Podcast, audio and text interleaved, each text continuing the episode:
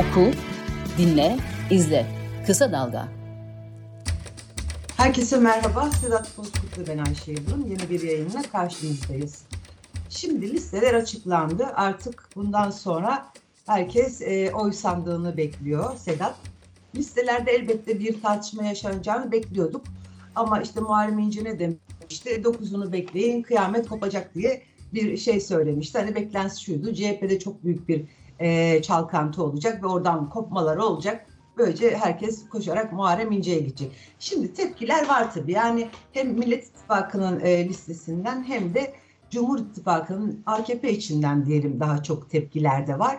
Biraz bunları konuşalım. Yani e, Millet İttifakı'nın tepkisine daha çok hani eski AKP'liler CHP listelerinden meclise girecek yönde bir tepki geliyor ki bunların başında da Sadullah Ergin'e özellikle bir tepki var. Ankara'dan, Çankaya'dan aday gösterilmesine kızgınlıklar var. Buradan başlayalım istiyorum. Önce bir Millet İttifakı'nın listelerini ve tartışmaların e, odağını konuşalım. Sonra bir de Cumhur İttifakı'nın listelerine bakalım.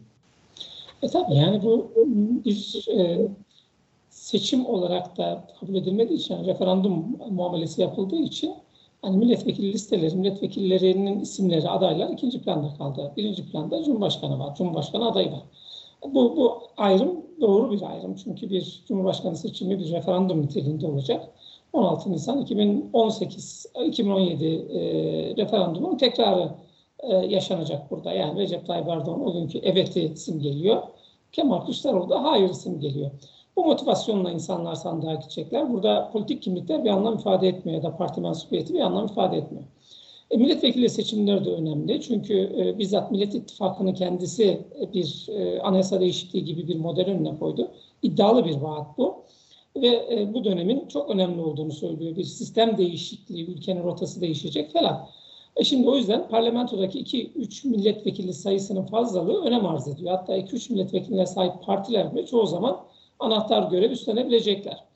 E şimdi seçmene siz bunları böyle anlatırken asgari olarak da yapacağınız milletvekili listelerine dikkat etmeniz lazım.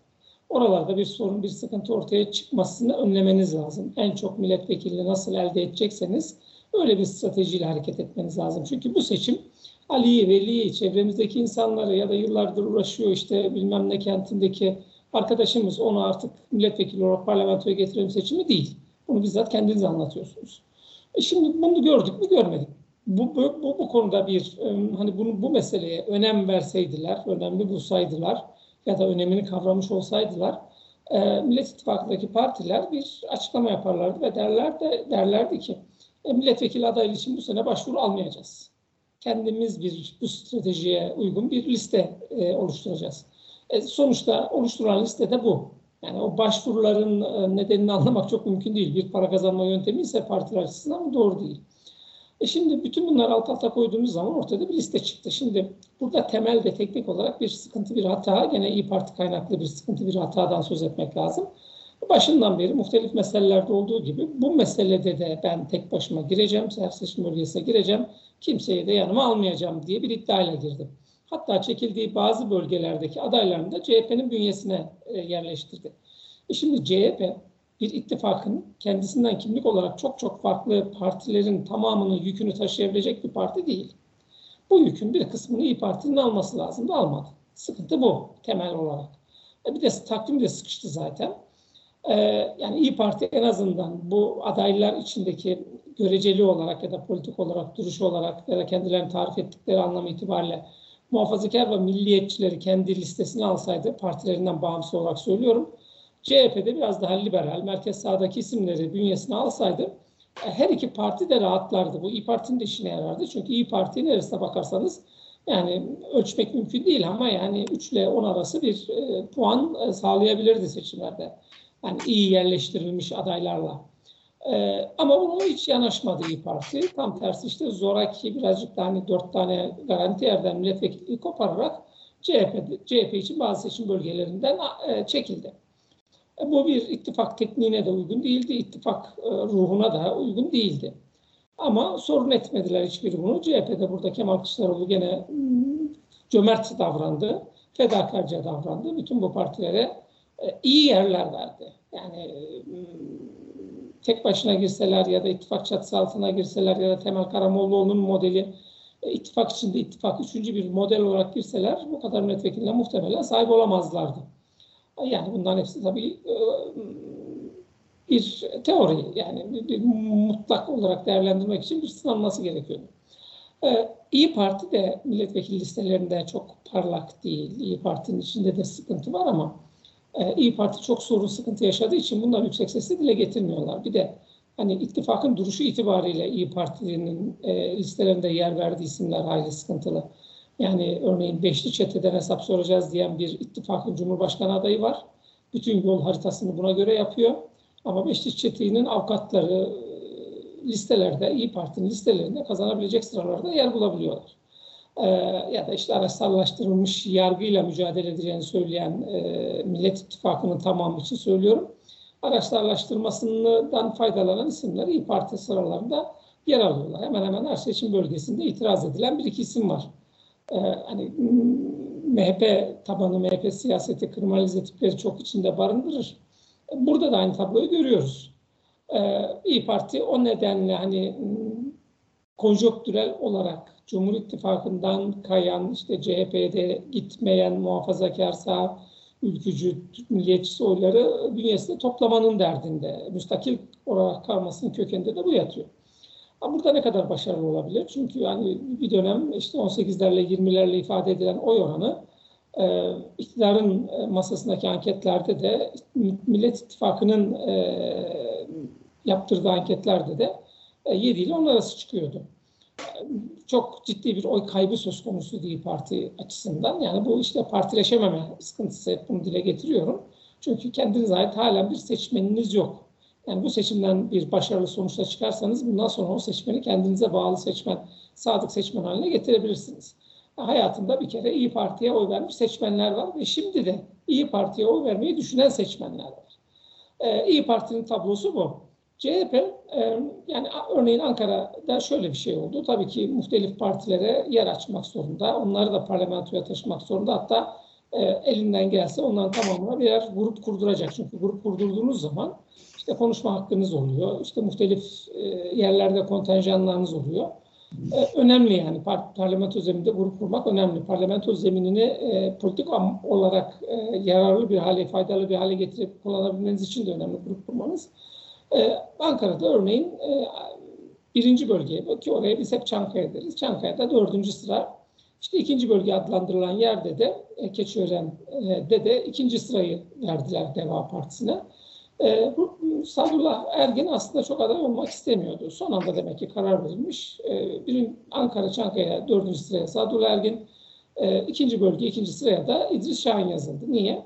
İdris Şahin memleketi Çankırı. Daha önce Çankırı'dan mebusluk yapmıştı ve o bölgede çok Çankırılı var. Ee, şimdi Çankaya bölgesinde ise Sadullah Ergin CHP'ye oy verecek seçmenler için söylüyorum. Sadullah Ergin'e oy verme ihtimali olan çok fazla partili yok. Ee, bir de tabii temel sıkıntı Sadullah Ergin'in önündeki üç kişi de çok böyle hani Çankaya'ya uygun CHP'yi temsil etme yeteneği olan isimlerden oluşmuyor. Genel Başkan tercih kullandı. İşte birinci sıraya bir kadın koydu. E, Gamze Taşçı'ya. Çalışkan bir e, kadın milletvekili. İkinci sıraya gençlik kollarında da görev almış danışmanını koydu. Üçüncü sıraya eski danışmanını, rütük üyesi bizim gazeteci arkadaşımız Okan Konuralp'ı koydu. E şimdi bu çok zayıf bir liste kaldı. Yani genel başkanların danışmanlarıyla yakın çalışmak istemeleri, onları parlamentoya da parti yönetimlerine taşımak istemeleri çok doğal haklarıdır. O yüzden kongrelerde genel başkanlar listeye çıkarırlar partiyi kimle yöneteceklerini delegelere sunarlar. Bu onların hakkıdır. Ee, çünkü sorumluluğu da paylaşacağı insanlar olur. İşte başarılarını da paylaşacağı insanlar olur. E şimdi Çankaya'ya böyle kümelenince bir de Sadullah Ergin oraya gelince normalde görmek istediği tepkiden daha fazlasını gördü. Böyle bir sıkıntı sorun ortaya çıktı. Oysa yani işte Okan Konural gazeteci arkadaşımız e, parlamentoda bir gazetecinin bulunması bütün gazeteciler için mesleğimiz için iyi bir şey ulaşılabilir bir şey. E, sonuçta işte eleştirilerimizi dile getirebileceğimiz ya da taleplerimizi, meslek anlamındaki taleplerimizi dile getirmesini söyleyebileceğimiz bir isim. E, parlamentoda bulunmasında sonsuz yarar var. Yani Okan Konurak ya da Utku Çakır Özer e, İktidar Partisi'nin, AK Parti'nin listesine koyduğu gazeteciler gibi değiller. Yani bir Şebnem Bursalı gibi değiller, bir Burki Cevizoğlu gibi değiller. Yani bunun altını çizelim. Yani e, şimdi e, o nedenle yani yararlı olur. Genel başkanın bu tercih, bu hakkı vardır. Yani ön seçimle yapılsa, hakim e, huzurunda ön seçim yapılmış olsa bile örneğin Çankaya bölgesinde birinci sıra ön seçimle gelene olurdu. ikinci sıra genel başkanın kontenjanı olurdu. Üçüncü sıra gene ön seçimle gelene olurdu. Dördüncü sıra genel başkan kontenjanı olurdu. Evet. Yani Ankara Çankaya bölgesinde gene genel başkan iki tane kontenjanını kordu. Kim olursa olsun. Yani Sadullah Ergin de olabilirdi o dönem. Ama bu kadar sıkıntı sorun çıkmazdı o zaman. Çünkü bir e, ön seçim yapılmıştı. Bir yöntem, e, katılımcı bir yöntemle adaylar en azından yarısı belirlenmiş olurdu. E, Sadullah Ergin CHP'den, CHP'de, CHP tabanında CHP oy vermek isteyenler de çok hoşlanmayabilirler. Normaldir, doğaldır geçmiş itibariyle. Hani bakanlık dönemine ilişkin e, sıkıntılı şeyler var, e, pratikler var. Kendisi anlatıyor şimdi sıkıntıların kaynağını ama Yeterli mi? Ben kendi adıma söyleyeyim. Hani e, hani siyasetçiden beklemek birazcık fantezi ama tavır koymalıydı. Yani ya olmamasını sağlamalıydı. İtiraz etmek sadece yeterli değil. E, ama Deva Partisi'nin iki numaralı ismi e, Sadullah Ergin. Yani oraya konulmasının nedeni de Ali Babacan milletvekili olamayacağı için e, parti grubuna başkanlık edecek isim olarak Sadullah Engin'i öngördü. Ee, ve bugün Deva Partisi'nin kongresi yani Deva Partisi'nin en yetkili karar organı toplansa Sadullah Ergin en çok oy alan isimlerin başında gelir. O tabanda önem e, önemsenen bir isim. Burada önemsenmeyebilir. E, ve e, CHP şöyle bir şey içinde olamaz. Deva Partisi'ne kontenjan tanıdığı zaman işte buraya şunu koyun, buraya bunu koyun demeyi kendine e, yakıştırmadığını dile getirdiler. Öyle söyleyeyim ama... Üstelik e, sözünü keseceğim. Üstelik daha önce biliyorsun Hatay'a konulmak istenmiş Sadullah Ergin ama Hatay'dan tepki alınca bu sefer dönülmüş ve Çankaya konulmuş ama yani Hatay'da bir itiraz olunca ikinci yerden de itiraz olunca hani Kemal Bey de diyor yani biz karışamayız. Elbette karışamaz CHP sonuçta hani bir ittifak ortağının belirlediği bir isim o adaya bu isim olmasın diyemez bir yeri beğenmedik tamam ikinci yeri de beğenmedik üçüncü yer diye devam edemez. Yani Sadullah Ergin'e tepkileri tabii ki anlıyorum. CHP tabanı neden kızdığını da biliyoruz. Ama bu bir ittifak, ittifaktan söz ediyoruz. O ittifakta işte Ali Babacan da var, Ahmet Davutoğlu da var. Ahmet Davutoğlu da daha çok yakın bir dönemin başbakanıydı. Suru Toledo yapacak olan adamdı. Yani şimdi buradan bakınca böyle bir liste çıkacağını zaten e, beklemek gerekiyordu. O listede tabii ki CHP'nin oy vereceği insanlar olmayacaktı. Eski AKP'den kopup gelen insanlar olacaktı. Bu baştan belliydi. Yani tepkileri her ne kadar nedenlerini anlasam da e, bu kadar büyütülmesinin doğrusunu istersen ben şahsen doğru bulmuyorum. Çünkü baştan itibaren buraya gideceği belliydi. O zaman bu ittifakın baştan kurulmaması gerekiyordu. Öyle değil mi? Yani buradan bakınca da şu anda e, CHP listesinden giriyor denmiyor. Aslında o CHP listesi ama Millet İttifakı listesi. Sadece üzerinde CHP'nin logosu olacak ama Millet İttifakı'nın listesi. Yani Sadullah Ergin CHP milletvekili olmayacak seçildikten sonra nitekim. E çok doğru. Geçecek Partisi'ne CHP'de kalmayacak sonsuza kadar.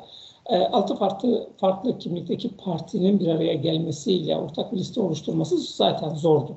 Zor olacağını görüyorduk. Bu zorlukları yaşıyoruz. İşte burada İyi Parti'nin kolaylaştırıcı olmaması da bu zorlukları birazcık daha katlanmış vaziyette. Yani İyi Parti'nin listesinde örneğin e, Sadullah Ergin e, Çankaya bölgesinde bu kadar e, tepki görmezdi. Bunu söylemek lazım. Bir de temel olarak şunun altını çizmek lazım Ayşe. Şimdi Millet İttifakı önüne şunu koydu model olarak. Güçlendirilmiş parlamento. Güçlü evet. parlamento. Bu depreme karşı güçlendirilmiş binalar demek değildir. Orada gerektiği zaman genel başkanlara da itiraz edecek Hatta bunda ısrar edecek. Bunun, bunda da sonuna kadar direnecek isimlerden oluşan bir parlamentodan söz ediyoruz. Hı hı. E, ama baktığınız zaman Millet İttifakı listesi de, İYİ Parti listesi de genel başkan da genel merkez çevresinden oluşmuş isimlerden oluşuyor. Deva da aynısı, Saadet de aynısı, Gelecek de aynısı. E, burada bir önce bir temel sıkıntı ortaya çıkıyor. Yani deprem bölgesiniz siz TUMOV'u temsilen e, listelere insanlar koymanız lazım. Jeoloji, jeoloji mühendislerini orada görmemiz lazım. E, şehir plancılarını, mimarlar odasından insanları oraya görmemiz lazım. Tabipler odasını temsilen Bursa'dan bir aday var ama yeterli mi değil. Çünkü hedef olarak e, düne kadar iktidar önüne onu koydu. Ve siz katılımcı bir demokrasiye dönüştürmek istiyorsunuz Türkiye'yi. Bu nedenle meslek örgütlerinden, e, meslek odalarından, sendikalardan e, insanların bu listelerde yer alması lazımdı.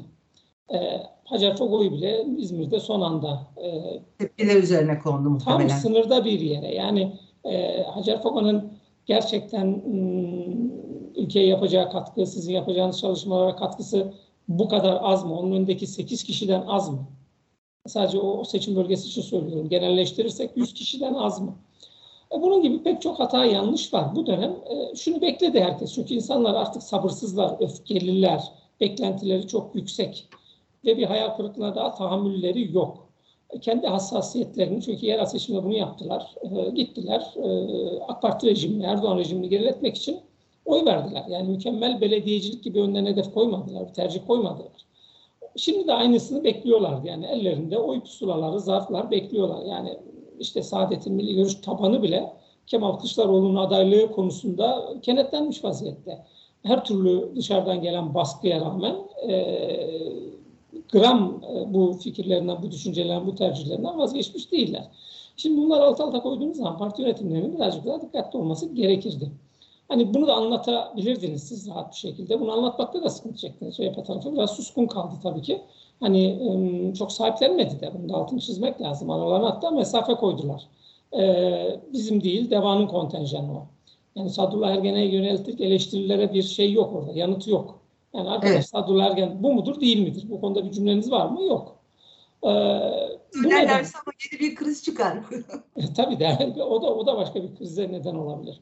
E, ama şey yani Sadullah Ergün örneğin yeni dönemde ben e, kabinede kalmasının e, Millet İttifakı açısından e, Kemal Kılıçdaroğlu açısından daha yararlı olacağını düşünüyordum. Çünkü e, 21 yıldır 22 yıldır iktidarda olan bir AK Parti var ve onun şekillendirdiği bir bürokrasi var.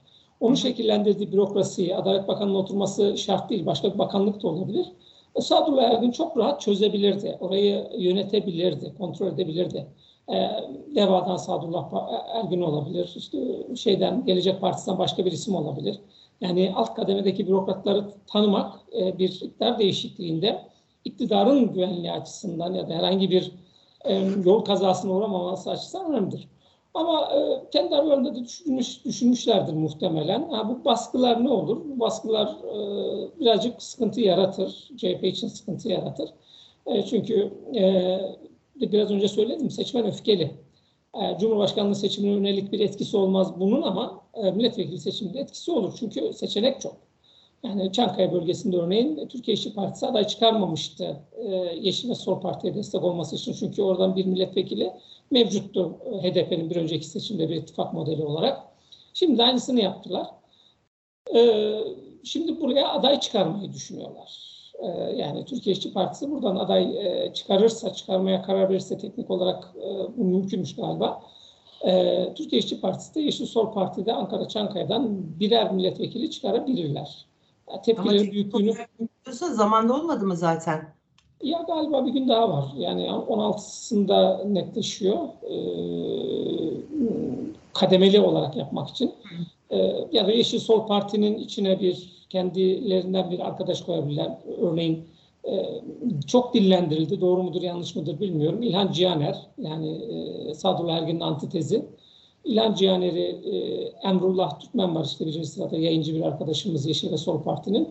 Onun arkasına önüne koydukları zaman iki partinin iki milletvekilini getirme ihtimalleri de olabilir. Çünkü listeye tepki var ve bu insanlar için seçenekler var. Yeşil ve Sol Parti muhtelif seçim bölgelerinde seçenek olmazsa işte tip seçenek olarak devreye giriyor ki bu net bir şekilde görüldü, hissedildi. Hatta Memleket Partisi bile seçenek olarak devreye giriyor. Ee, e, Sosyalist Güç Birliği de var bir seçenek olarak. Yani e, CHP'de listeleri beğenmeyen seçmenin seçeneği çok. Ee, ve e, oralara doğru yönelirler çünkü kızgınlar, öfkeliler e, ve kendilerini ikna edecek bir listeyle e, parti önlerine çıkmış değil. E, CHP'de bu çok sık yaşanırdı ama bu kadar yaşanmazdı. Onu söylemek lazım. Hemen hemen her yerde e, itiraz edilen bir şey var, isim var. E, hani partide ne kadar karşılıkları var, ne kadar karşılıkları yok onlar da başka bir mesele. Çünkü hep şöyle bakılıyor ki böyle bir ruh halde e, mevcut seçmende son düzlüğe girildiği zaman seçmen işte gider partisine güçlü olan parti çekim merkezidir ona oy verir. E, onun öyle olup olmayacağını göreceğiz. E, yani E, o, Ama genellikle öyle olur biliyorsun. CHP seçmeni kızar kızar ama sandığa gittiğinde alt oka mührünü basar Ama yani. MHP, MHP seçmeni de öyle. O yüzden zaten ayrı giriyor. Üçülerle götürüyor, basıyor. Ama ne kadar olacak? Mesele bu zaten. Yani çünkü şu koşullarda örneğin e, iyi kurgulanmış e, bir listeyle e, CHP'nin oyu ilk kez 30'un üstüne çıkabilirdi. Öyle bir potansiyel Evet. barındırıyordu içinde. Ama şimdi nerelerde kalacak ona hep birlikte bakacağız.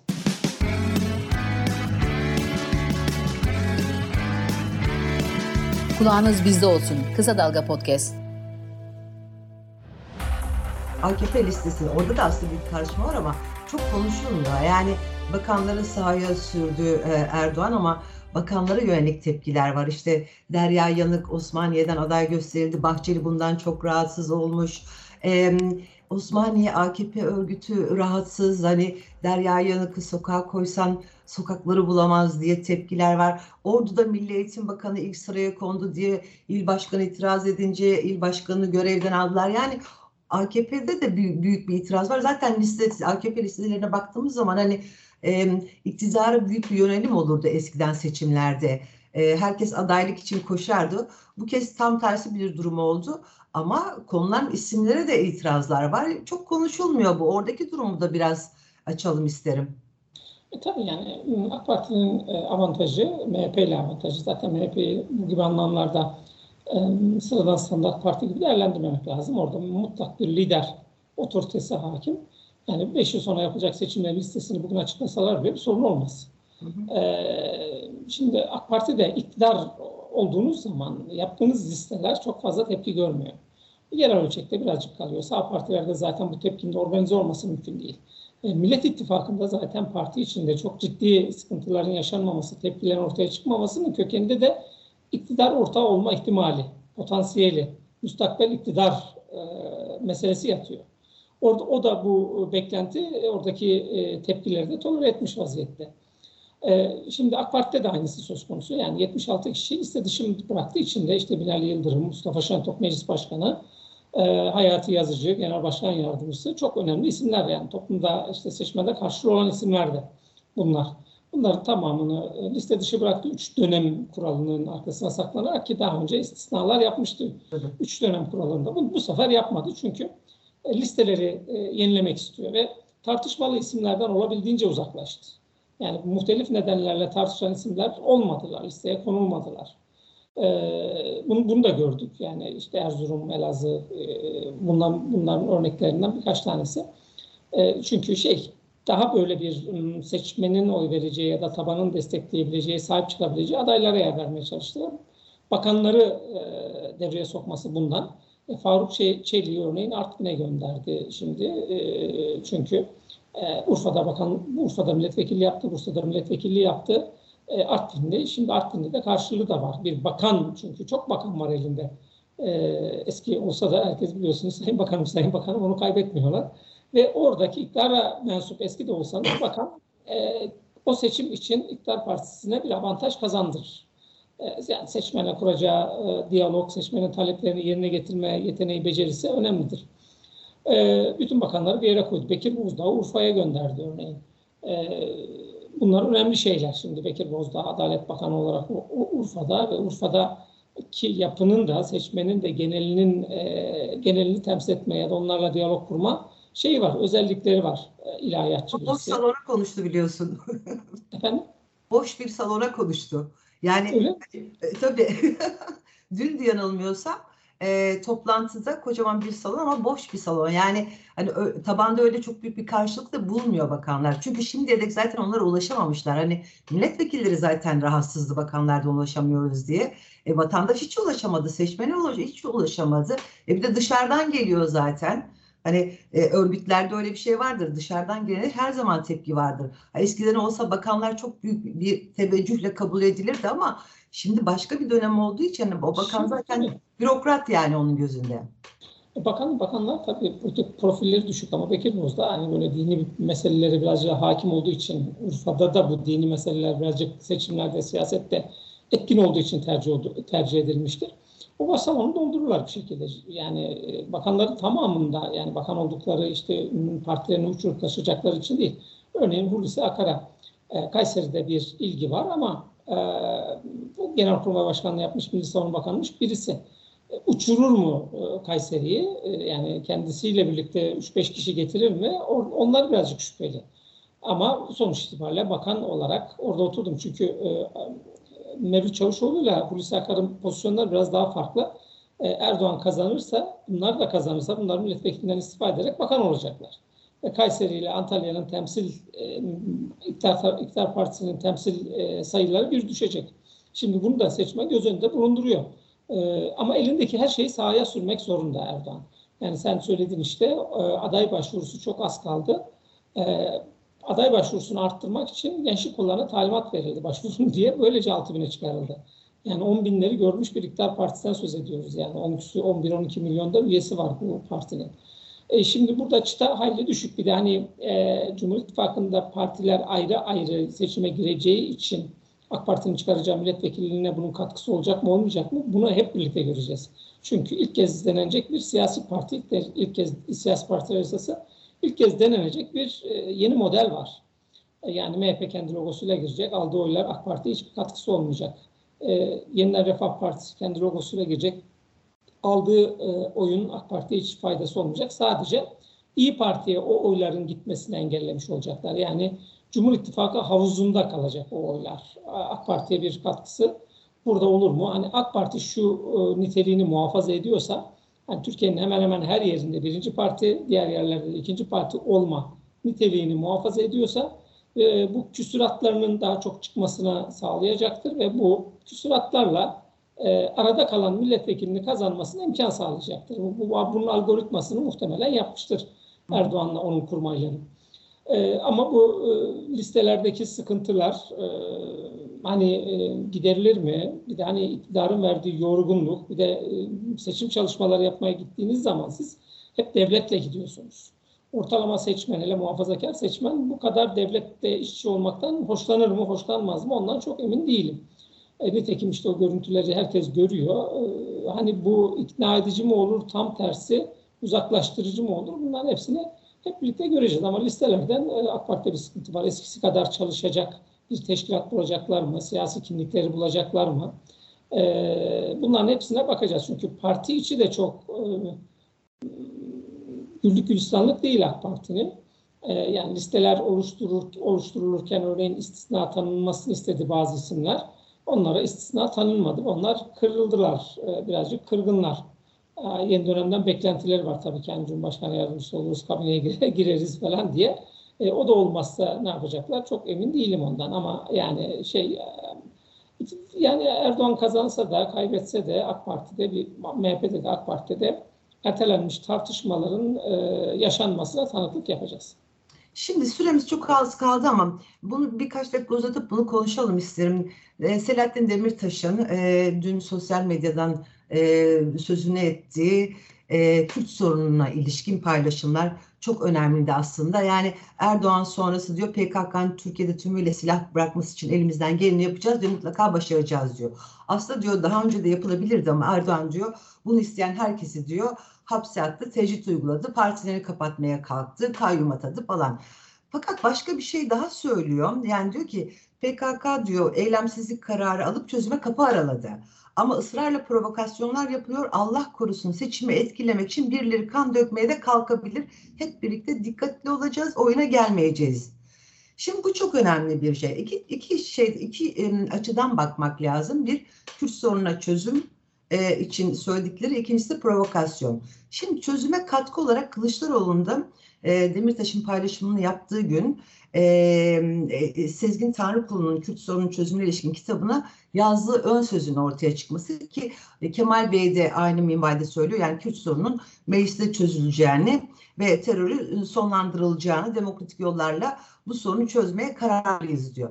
Şimdi e, bir mesaj şu bu seçim sonrası e, eğer muhalefet kazanırsa bu e, konu e, meclisin gündemine gelecek mesajı burada ortaya çıkıyor. Ama ikincisi Demirtaş'ın e, hani hep biz aman korkuyoruz, aman korkuyoruz, umarım olmaz dediğimiz şey o e, kan dökülebilir uyarısı. Tabii sen yani 2015, 7 Haziran 2015 seçimlerinden sonra Selahattin Demirtaş'ın bir politik olarak ayrıştığını görüyoruz. Yani kendini farklı bir yerde konumlandırdı. O konumlandırmayı halen sürdürüyor. Bütün mesajlarında bir şekilde buraya vurgu var. Yani sivil siyaset konuşacaksanız, sivil toplumla ilgili meseleleri parlamento zeminde çözecek meseleleri konuşacaksanız muhatabınız HDP ve benim diyor. Ya da işte HDP'nin meşru yönetimidir diyor. Ama barış, silah bırakılsın konuşacaksanız muhatabınız Abdullah Öcalan'dır diyor. Onun kapısını çalın diyor. E, nitekim e, ben yazmıştım deme hakkımı burada kullanayım. E, Selahattin Demirtaş'ı kendisini ziyaret eden insanlara e, dışarıda olsaydım Kandil'e giderdim. PKK'ya silah bırak derdim. Orada e, bir zaman önce tabii e, bana aktarıldığı için o bilgi birazcık da e, haber şehvetiyle yanlış anımsayıp yazmıştım ama doğruydu. Orada gerekirse beni burada öldürün derdim dediğini ben yazmıştım ama kendisi çok nazikçe düzeltti beni. Öyle demedim dedi. Onun üzerine hatırladım. Yani Kandil'e giderdim, silah bırakın. Bırakmaz bu diye silah bırakmanızı bırakmalarını talep ederdim. Aldığım yanıtı da Türkiye'ye dönüp herkese paylaşırdım e, dediği buydu. Kendisini ziyaret eden insanlara. Bugün söylediğinden çok farklı bir şey değil. E, yani bu e, ben e, bana aktarılan e, bu cümleler bir buçuk iki yıl önce edilmiş cümleler. Ben de işte yaklaşık bir yıl önce falan yazmıştım. E, işte şey masa altından el üstüne HDP yazımda e, bunu e, söz etmiştim. E şimdi bundan çok farklı bir şey söylemiyor. Yani okuyor, coğrafyayı da okuyor. Bir de hani AK Parti iktidarının her şeyine muhatap olduğu için aşağı yukarı tahlil edebiliyor AK Parti iktidarının Erdoğan siyasetini. Neler olabileceğini de biliyor. Çünkü bir de pratik var. Kocaman kalın bir pratik var. Yok sayamazsınız 7 Haziran 1 Kasım 2015 e, yaşananlar ortada. Her anlamda yaşananlar ortada. E, ben bu olayı da tek taraflı değerlendirmemek lazım. Yani %13,5 almış bir siyasetin önüne çukur kazmak, endek kazmak direkt o siyaseti o çukura endeye düşürmektir. E, adını koyarak gitmek lazım. E, bunun yanlışlığını Selahattin Demirtaş da o zaman benim kadar keskin ifadelerle olmasa da dile getirildi. Orada söylediği bir şey de doğru. Yani barıştan yana olan, barışı zorlayan, bedel ödemek pahasına barıştan yana durmaya devam eden, irade ortaya koyan herkes bir biçimde içeri atıldı.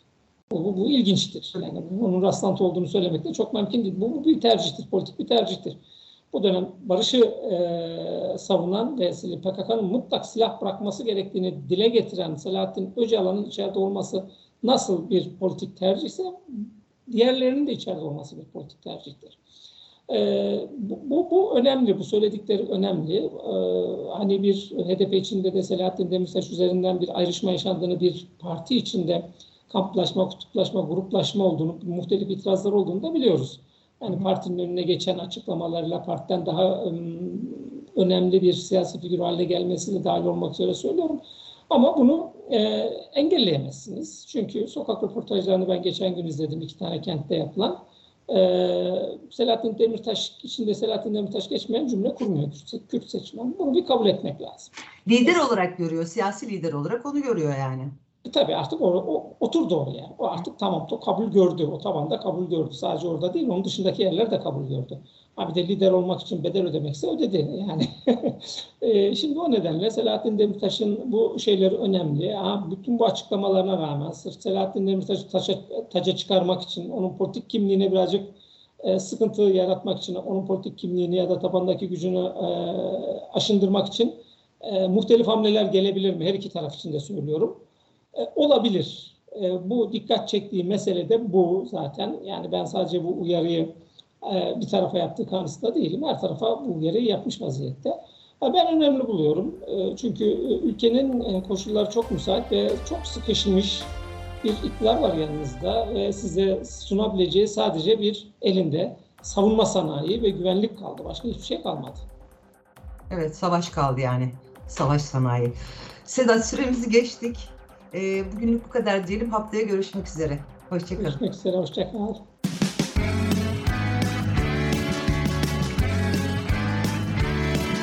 Kulağınız bizde olsun. Kısa Dalga Podcast.